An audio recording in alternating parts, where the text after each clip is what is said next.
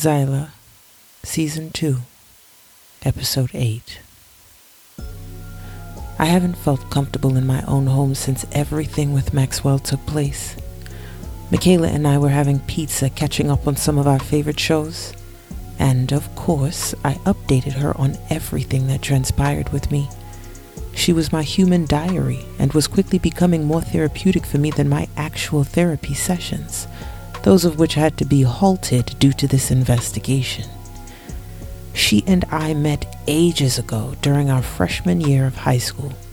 I had braces, and she was always the desired popular girl because of those drop dead gorgeous exotic Brazilian features.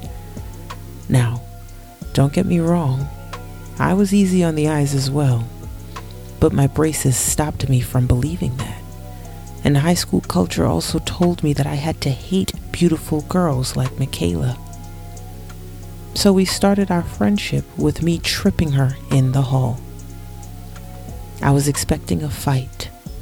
I wanted one because then I could develop a reputation as the girl who fought the most popular chick in school. That was my only logic behind doing it. And of course, I was jealous but her response was severely underwhelming. She tripped, dropped her books, and then proceeded to almost immediately get back up, pick up her things, and keep moving. Of course, all the boys ran to her attention, which made me feel outrageously stupid.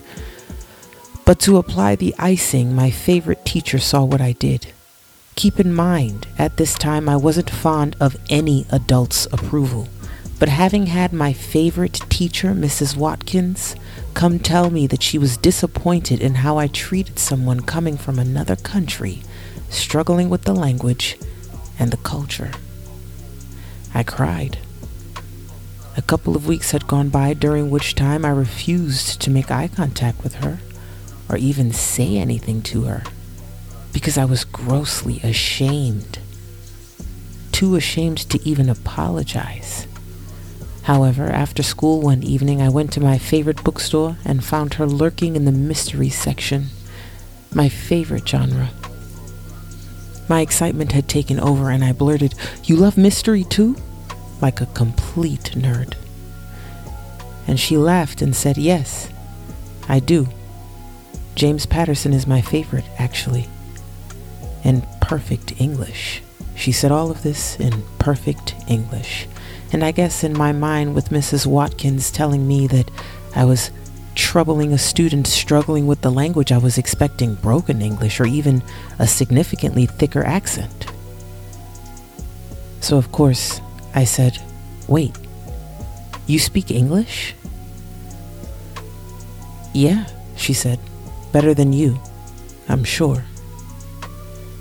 I had walked right into that. However, since then, we'd been inseparable. And now, as I inhaled the last slice of pepperoni pizza, I asked her what she thought about the whole situation, while also acknowledging how quiet she'd been. Um, she started. I mean, he really likes you, Zaila.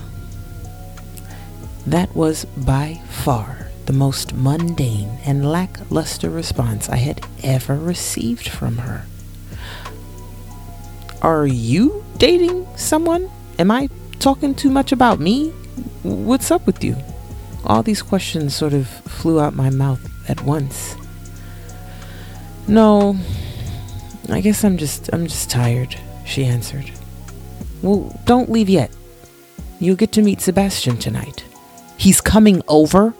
She asked, appearing overtly shocked. Um, yeah, he's he's been here before. Well, no, yeah, she started. I was just surprised that you're still letting him come with all this investigative stuff still happening, you know? She made a good point. Yeah, actually, I wanted to talk to you about that. I started. So I hadn't mentioned this before, but I went to the hospital to see Maxwell. Her head jerked back. Zaila, why would you do that? Well, I felt horrible, I confirmed. Well, I'm sure, but so many other things are at stake right now. You need to just lay low and go about things in an ordinary manner. Everyone is a suspect.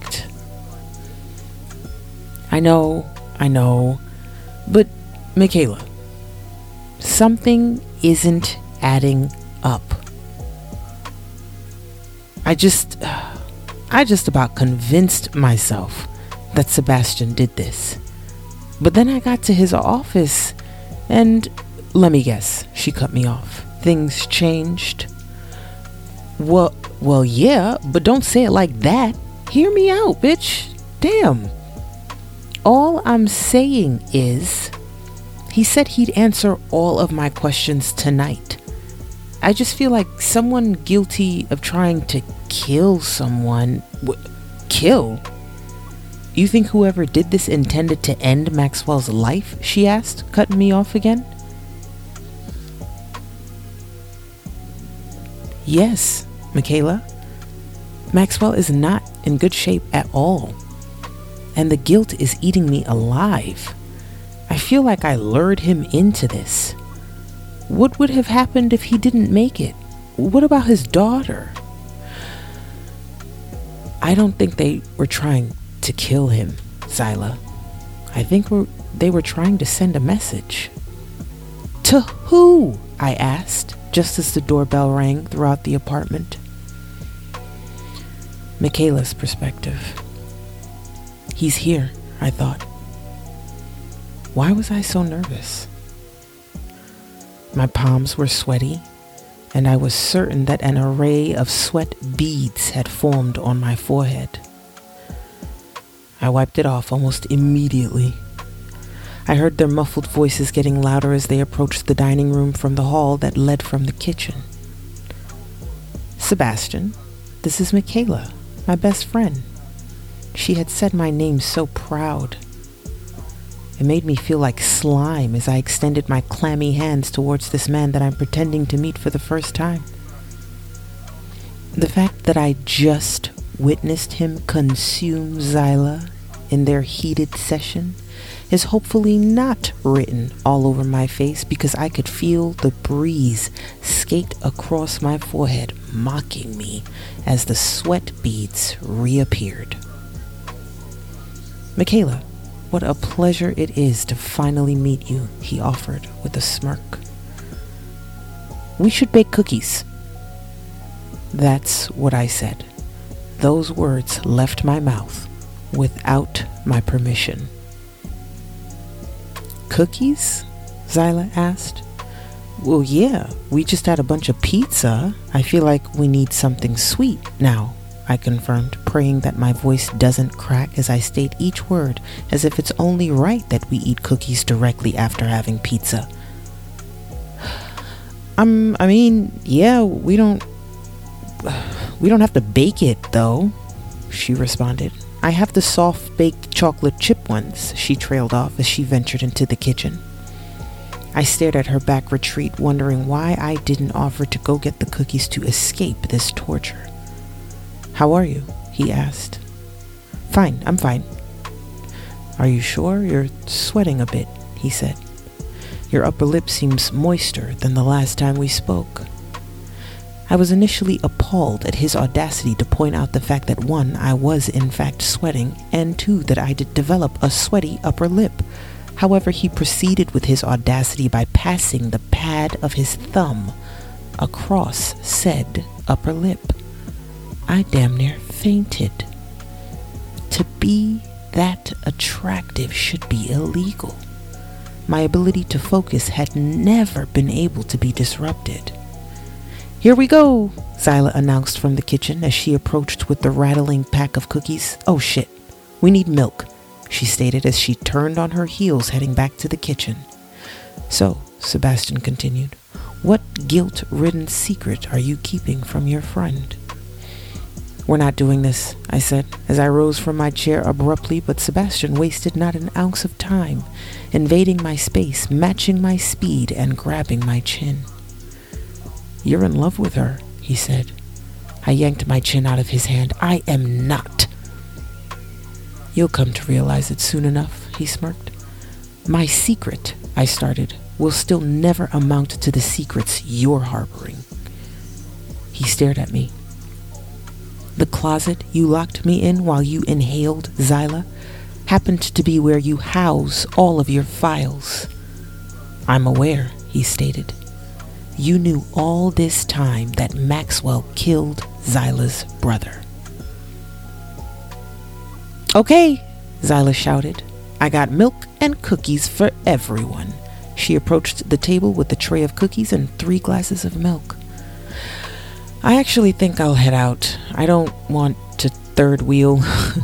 I offered an awkward laugh. What? I just got milk and cookies, Michaela, she protested. I know, but I didn't realize that I was still stuffed from the pizza. Save me some. We'll hang out later this week, I offered. Let me walk you out, Michaela, Sebastian offered. I almost rolled my eyes. That's not a bad idea, Zaila confirmed. Weird stuff has been happening. You know this. Yeah, I mumbled. We got out into the hallway, and Sebastian grabbed my elbow. It is my job to withhold that kind of information. I yanked my arm free. Sure. Tell yourself whatever you must at night. I taunted. I knew he was sworn to secrecy, but I needed him to be distracted from my lies and my secrets. He stepped closer to me, allowing our noses to kiss. You cannot reveal that information to her. You're not understanding, I stated. This will all come out eventually. Nothing ever remains a secret, Sebastian. And when it does come out, what's your plan then?